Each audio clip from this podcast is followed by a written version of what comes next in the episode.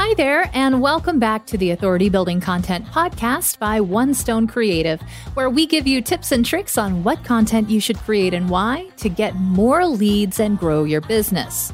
And today we're talking about how to speak your audience's language. When you're thinking about creating a lot of content, there are a few different types of language you need to understand and use. You need, and if we're honest, probably already have your industry specific vocabulary, how things are talked about